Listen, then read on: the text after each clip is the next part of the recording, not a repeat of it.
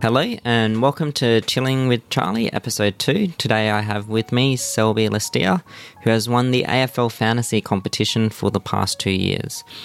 In this chat, hopefully, we'll get some tips, some tricks, and maybe one of us will prevent Selby from going three in a row. Running a podcast costs money. Chilling with Charlie is proudly sponsored by Betfair Australia. Betfair operates a betting exchange and is licensed in the Northern Territory of Australia. They are not a bookmaker, and you can see how they champion data modeling by checking out bit.ly forward slash Betfair Charlie. Gamble responsibly. Selby, thanks for joining me. Maybe just tell us a bit about your background to begin with.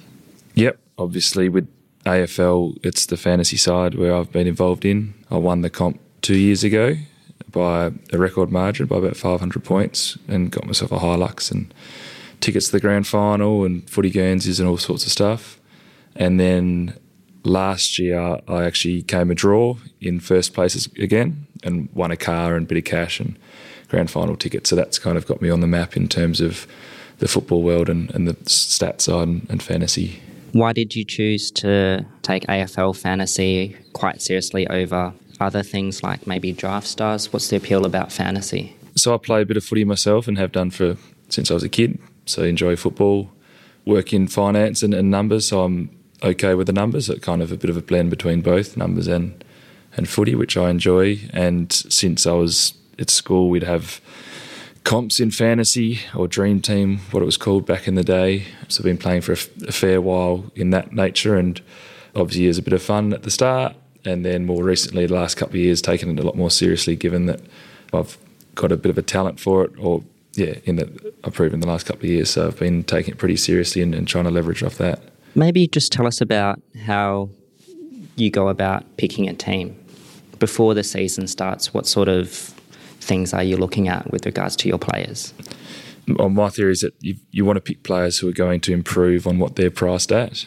So I look at how they're priced and what score they need to get to reach that price, and then what factors there could be for them to improve and, and increase on that price. So that could be something as little as someone like a Matt Crouch last year averaged 105 or so. So he's priced at 105, but there's a game he did his hamstring and scored 30. So if you take that score out, he's actually would have averaged 108, 109. So I believe that he's he's a bit of value. Or it could be something where a player's left the club and opened up some more opportunities for someone like at Freo Dockers with Lachie Neale leaving, someone like a, a Brayshaw will get a lot more minutes in the midfield and should get a bump in score and outperform what they're priced at. So I assess every player individually on different metrics, whether that's price per minute, scenarios such as eliminating their injury affected scores, uh, looking at their last five games or last half the year because quite often that's a great indicator for the, the year to come. Someone like a Jack Steele from St Kilda averaged 95 on the year, but that was made up of 80 in the first half and 115 in the second half. So I believe is looking more likely to be 115 than he is an 80, um, which means that he, I think he's underpriced as well. So I, I look at a whole lot of different scenarios, go through them, obviously a lot of it is a guessing work, but I try to um, make sure the numbers do back that up and, and hope to pick more players who do break out or improve on their previous season than don't. Will you look to things like JLT form? I do a bit, but I get pretty convinced on the numbers prior to JLT that it's almost that I, I hope that they don't perform in the JLT because I don't want them to be so popular. So it's a hard thing to watch the JLT. Obviously, you want your players who you have in mind to pick to go well, but it's also you don't want them to go too well. So it's conflicting. I'm glad there's only two games this year of JLT because, as I said, after three or four, if you've picked someone to break out and they all of a sudden have a couple of cracking games in JLT, a lot of other people will jump on. So I certainly use that as a measure of seeing what their role is and seeing how they look. But it's certainly not the be all and end all. And sometimes someone who's popular throughout the pre-season and then has a few poor JLT games, a lot of people do jump off. Uh, but I'm happy to, to stick with them and seeing what it's like in the in the proper stuff. How about forwards and defenders? So I guess they're notoriously hard to pick because you might not pick a team that's structurally sound as opposed to I guess team that's good for fantasy purposes. Yeah, definitely. So up until this year, you always want your forwards and defenders as players who play in the midfield. So they might be classified as a defender or a forward because I've spent time in the forward line, but either you think they're going to have a change in role or realistically they play 50 50 or majority midfield because that's where the points are. It's, it's too risky picking someone uh, like a Robbie Gray was great when he was a midfielder, but now he's playing as a forward and he might get a good score when he kicks five goals, but he has to rely on kicking those five to get a good score. Whereas midfielders, they're constantly getting their 20 to 30 possessions and getting their points up. So oh, you always target players who will get midfield minutes. The difference will be this year with a new change of rule with the kick in rule. I'm not sure if you've followed that. It's now you don't have to kick to yourself to play on at a full back and the player on the marks further back on the mark. So it's likely that players will take advantage of that. People who kick the ball out from the back line and run an extra five metres before kicking it, which will constitute a kick and count as an extra three points. So this year, players such as oh, Kade Simpson or Jake Lloyd from Sydney Swans, who are defenders who take the kick in duties before they might not have run out and taken the kick out, so that wouldn't have counted as a kick. Now it does count as a kick. They're arguably oh, 10 to 15 points under price. So it's going to be interesting this year that you might want to target more players who play proper backline and take the kickouts because they're the ones who I believe are underpriced. Whereas in previous years, I'd look at someone like a Callum Mills, Andy McGrath from Essendon, who are likely to be the midfield classified as defenders, but I think they'll play midfield this year, so that'd be I'd be all over them in previous years. But I think I'm going to skip on them and look more towards players like a uh, Brodie Smith from Adelaide, who looks to be having their kicking duties and might not get those possessions and tackles, but he'll be all he needs is ten kickouts a game, and that's that's enough points for him to bump up to be relevant with a lot of rule changes, is that sort of the main rule change? Obviously, there's the Ruckman rule change as well. Would that affect yeah, there's a, there's a couple. The more I'm looking at it and thinking about it, I think the more it's going to affect fantasy, which is tough because I, I, felt like I got myself a pretty good structure for picking a starting side and what sort of players you want. Whereas now it's throwing a bit of a curveball. One, obviously, the, the defenders, as I mentioned. Also, I'm not sure if this will have as much of an effect, but the 666, it means that players like a Sicily who might have dropped off his high half forward who played up the ground in, in the past and taken a few intercept marks might not be as free. So he might get a bit of a cop, but then again, he's going to pick up those points because he will take the kick ins. So that one's interesting to watch. I don't think that's going to have a big impact, but the Ruckman one I think will. Obviously, it's a bad look on the game. Obviously, I think that's where the angle they're going at the AFL for them to have the rule that they're being more relaxed with a prior opportunity for Ruckman to grab it out of the ruck. And that is because people like Richmond were playing a Shaun Grigg in the ruck or a small player. And to date, they've just lost the ruck tuck, which isn't huge disadvantage, but then they had an extra run around the ground to help them with their high pressure football. Whereas now, if Shaun Grigg went up at the ruck against a Brodie Grundy, Grundy could just grab it out of the ruck, push him to the side, and not worry about getting done holding the ball because if he gets tackled, it's not going to be holding the ball. But if he does get it, he'll kick it long and, and hurt them the other way. So I think a lot of teams will start playing two ruckmen, which will start impacting players like a Max Gawn, who was to date one of the better ruckmen in the comp. Now, if he's going to have to share the duties, is he now going to get a bit of a cop in scoring? And then someone like a Brodie Grundy, who last year feasted on playing against someone like a Shaun Grigg or a second ruckman who was not up to it or not a proper ruckman. He used to get a lot of points during games on that, whereas now he's going to come up against two solid ruckmen potentially, and he could cop a hit with that as well. So the ruckman's going to be very interesting to see how that plays out with the new rules. I recall listening to uh, one of your podcasts earlier, and you were talking about how you actually like to look at players who have high rates of ownership, and then you sort of make a call on certain players that you won't pick that have those high rates of ownership. Could you maybe walk us through that process, how you came to it, and how that's obviously got you two wins on the trot? Yeah, so to win the comp and to succeed from the pack, you obviously want to have a team slightly different to the rest. So they call it a pod or a point of difference. You want to pick a player who a lot of other people don't have he might have ownership of 1% to 2%. If he does really well, then you can get a, a kick on the opposition. And it's a good strategy. But the thing is, people are popular for a reason. Obviously, they're well priced or they're looking to be a good scorer. So it's hard to find someone who is less than 5% ownership who you do think will be a good player. It's, it's, it's pretty tough. So the way I've tried to make my team more unique in the past has been rather than picking a player of low ownership, it's been avoiding a player of high ownership. So my lowest ownership owned player in the past might have been a, a 10, 15% owned player. So it's quite popular. So if they were to fail, I'm not going to fall by myself. There's, there'll be a lot of the other people in the competition to fall as well. But by avoiding that popular player, if he were to fail, then you could get a big jump on the competition. So two years ago, Jarryd Roughead came in off off his injury, very underpriced, very popular, but I just knew that a key forward it was, would have been pretty tough to come back into the comp, and there was doubts he was ever going to go back to near his best. So I took the punt to avoid him, even though he was owned by about seventy percent of the competition.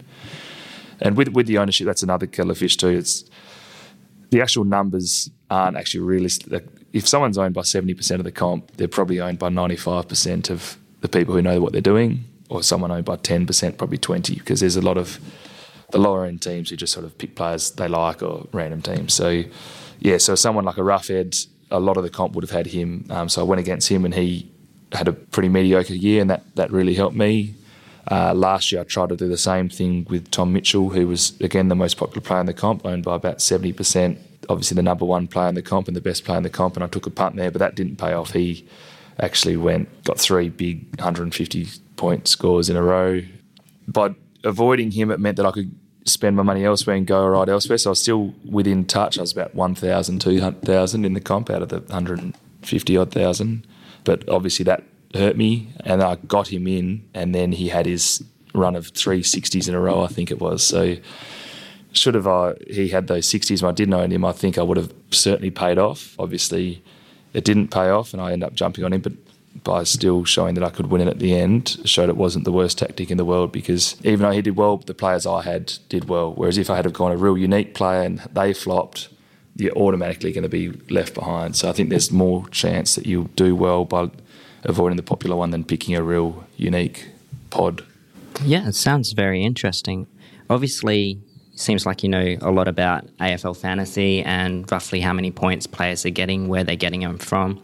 How do you go about researching that? So, what sort of tools, resources, websites do you use?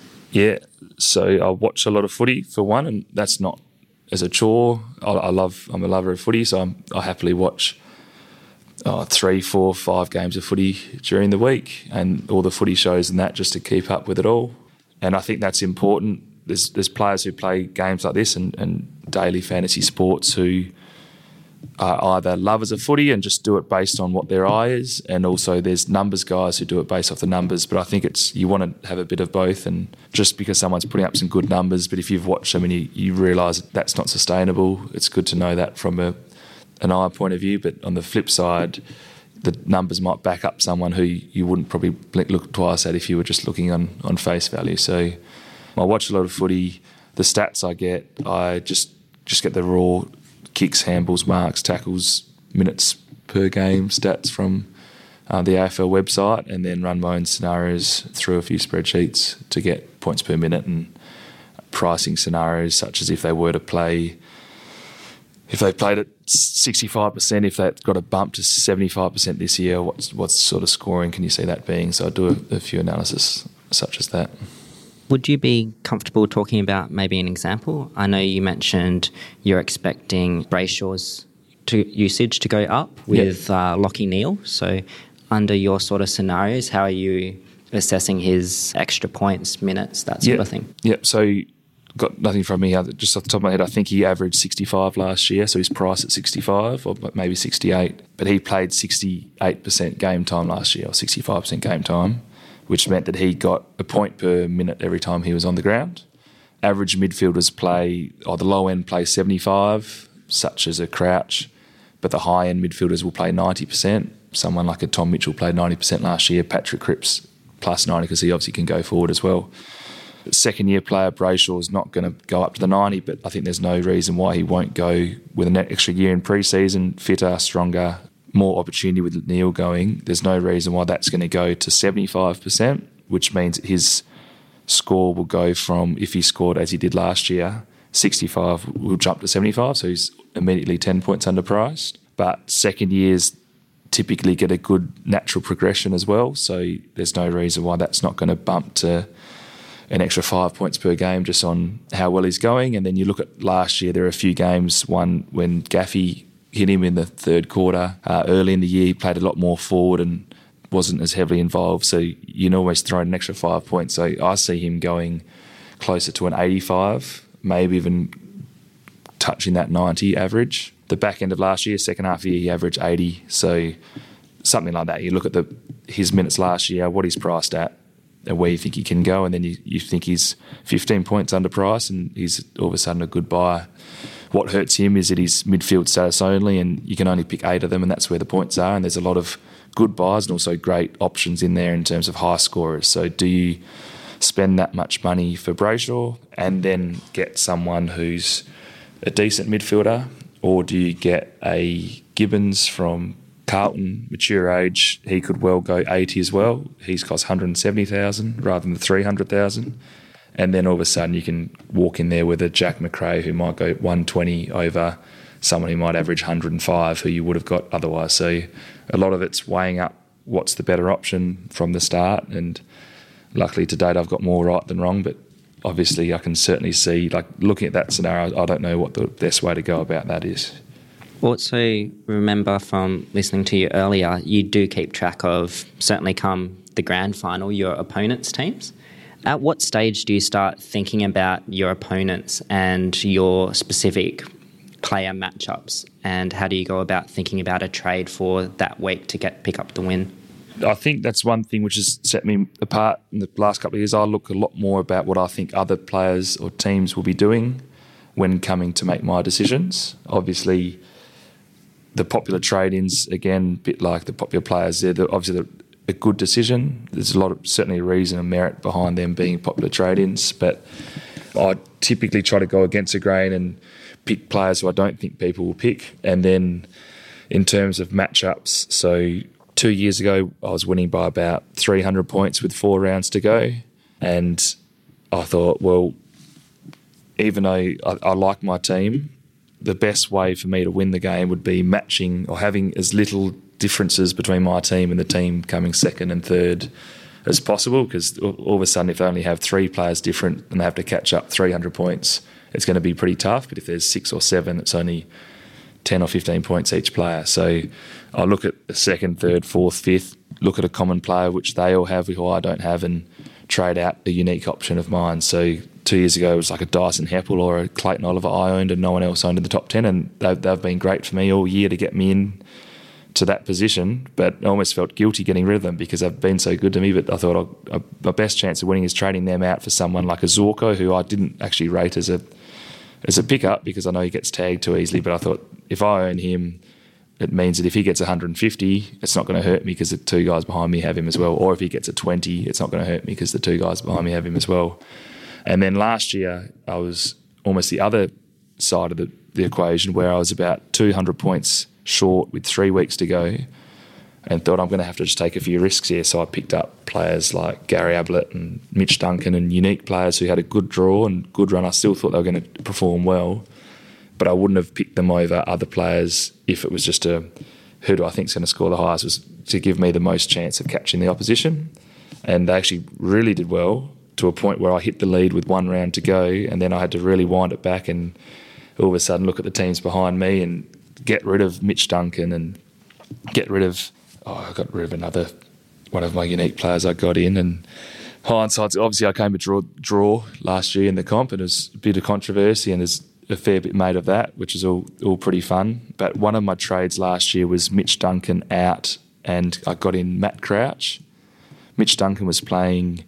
they were playing Gold Coast or Freo, one of the two. They had a very easy draw, and he's a bit of an outside player and does very well in, in big wins down at Geelong. So I had no doubt he was going to score 100, 110, 120. Matt Crouch had a matchup against Carlton again, easy draw. I thought he was going to go well, but I thought that the teams coming second, third, and fourth all had Matt Crouch. My best, even I think Mitch Duncan probably will outscore Matt Crouch, my best bet's to stick with Matt Crouch. So I, I, made that, I pulled the trigger there, and Crouch might have got 95 and Duncan got 120. So sh- should have I not done that trade and not changed my team at all, I, I would have won it outright but I still believe that that decision put me in the best position to win the comp. The one move which I didn't see happening was there was a team coming fourth who we had the exact same team, except he had Zorko and I had Duncan. And he didn't have Crouch. And I predicted that he would make the trade to get Crouch in because Zorko had been getting tagged and being no good, and Crouch had this good matchup. So I made that trade to think if I make that trade, I'm beating him by 30 points. There's no way he can then catch me. But he ended up making another trade, which I didn't see happening, which was Tom Mitchell out and Seb Ross in, which was a great move by him. And uh, that's the move which then was the last round of the year when Seb Ross needed the 120 to win, for him to win, or 121, and he got 120 on the dot. So that's what forced the draw. So I might look a bit too much into it, the opposition teams, but I, I do believe that that's where you can get a bit of a, not an advantage, but you can put the odds more in your favour. That's interesting. So there's a bit of cat and mouse towards the end. So you're trying to think about what players they're going to switch uh, for, and you're trying to, I guess, do the same thing on them. Yeah, and I'm not. It'll be interesting to talk to the guys coming second, third, fourth, and see if they did the same thing and had that same logic. But that's, as I said, not this year. It was a year before when I when I won it. I won by 500. Then there's a guy who was clearly second for a long time, and his team name was Kamikaze Midgets. And I almost felt like I knew him personally because I could have kind of guess what trades he'd do. And then once lockout was on, I'd check his team, and sure enough, he made those same changes or something. So it was, it was interesting for, for the last yeah four or five weeks. I'd, I'd certainly take a look at the opposition's teams.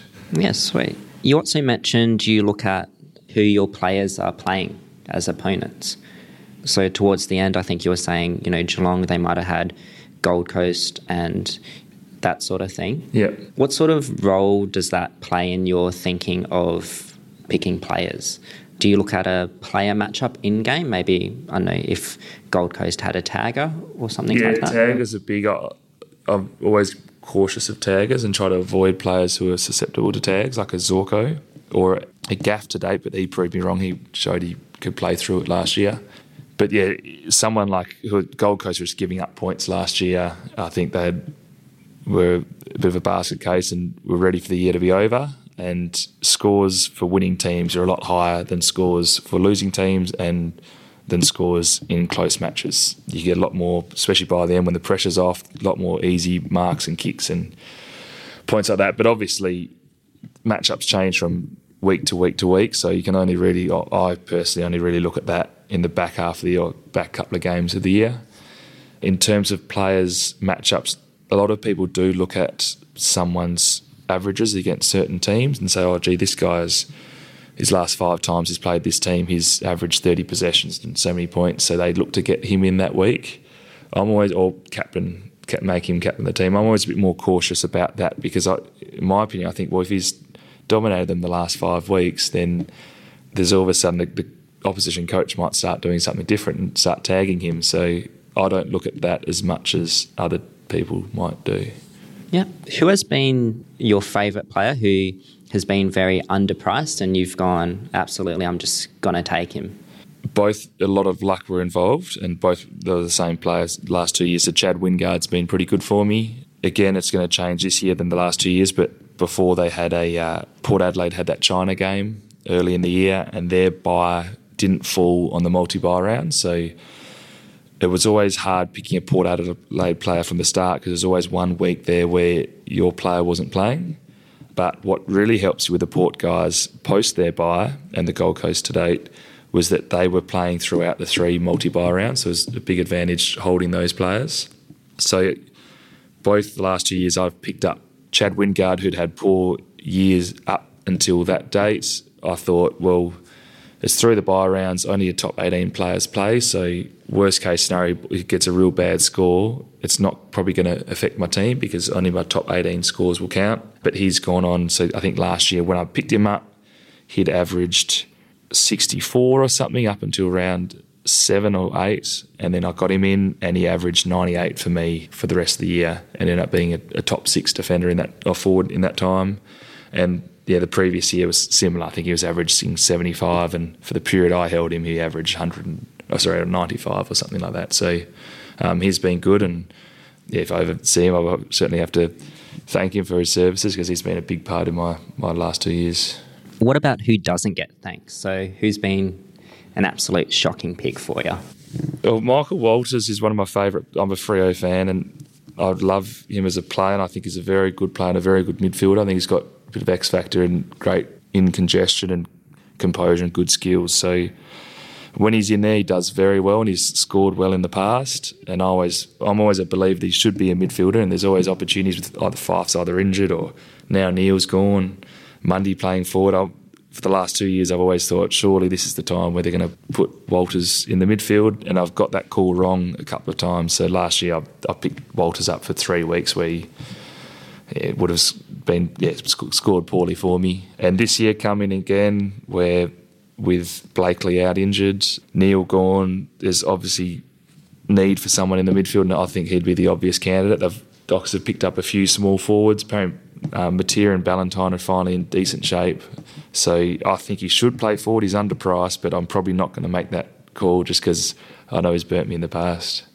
Cool. So apart from fantasy, how do you go in, say, AFL tipping? Tipping, I've never been good at to a point that I now don't bother tipping. It's hard because I, I, like looking for value and um, people who might outperform, and I don't like how tipping you get one point if you tip the winner and you don't get it if you don't. So I always used to just tip for upsets if I thought someone was a bit of a roughie, and if they win, you only still get the one point. Not that you should, in my opinion, you should always get their odds. You should get three point seven five odds if they're paying three odds seventy five. So I don't really like tipping, so I've avoided that the last five years and just concentrated on the fantasy. Yeah, cool. And I guess just to wrap up with, what sort of tips would you leave people? who are maybe just starting out in fantasy? Yeah, picking players you think are going to improve on what, what their price is, is is my big thing. I've put out a season guide this year, available at my website, which is moreirasmagic.com, and that goes through my starting side on the last couple of years and talking through that, talking through the rule changes, where I think's going to change, players I think might break out, the new ruck rule, good options options for ruck, and then I've gone through all those stats I talked about points per minute, price per points per minute, where they rank per price, and a little commentary on every single player in the comp, which took a lot of time for me early in the year. So that's out, which should give guys a good leg up going into the season. Um, that's 30 bucks, and all that money goes to the Starlight Foundation. So it's a good opportunity to get some good intel. I've put everything out there for these ones, and yeah, you can make a donation while you're there as well. Cool. And I guess I love forecasting, just something outlandish. Can you give us your Premier, Brownlow medalist, fantasy standout, and fantasy dud? Yeah, Brownlow medalist, let's say Patrick Cripps. Good Northampton boy, dominated the. Not that I watched any of it, but I heard he dominated the AFLX, and he's um he's probably my favourite player in the competition. Premiers, I think um, I think Melbourne will win the premiership.